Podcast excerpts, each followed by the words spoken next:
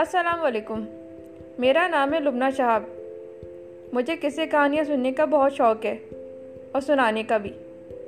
بچپن سے ہی تھا، پہلے کیسٹ کی کہانیاں سنا کرتے تھے، آج کل پوڈ کاسٹ کی کہانیاں بھی کچھ ویسی ہی ہیں، تو میں نے سوچا کہ میں بھی کچھ قصے کہانیاں سناؤں جو اردو ادب میں کافی مشہور رہی ہیں۔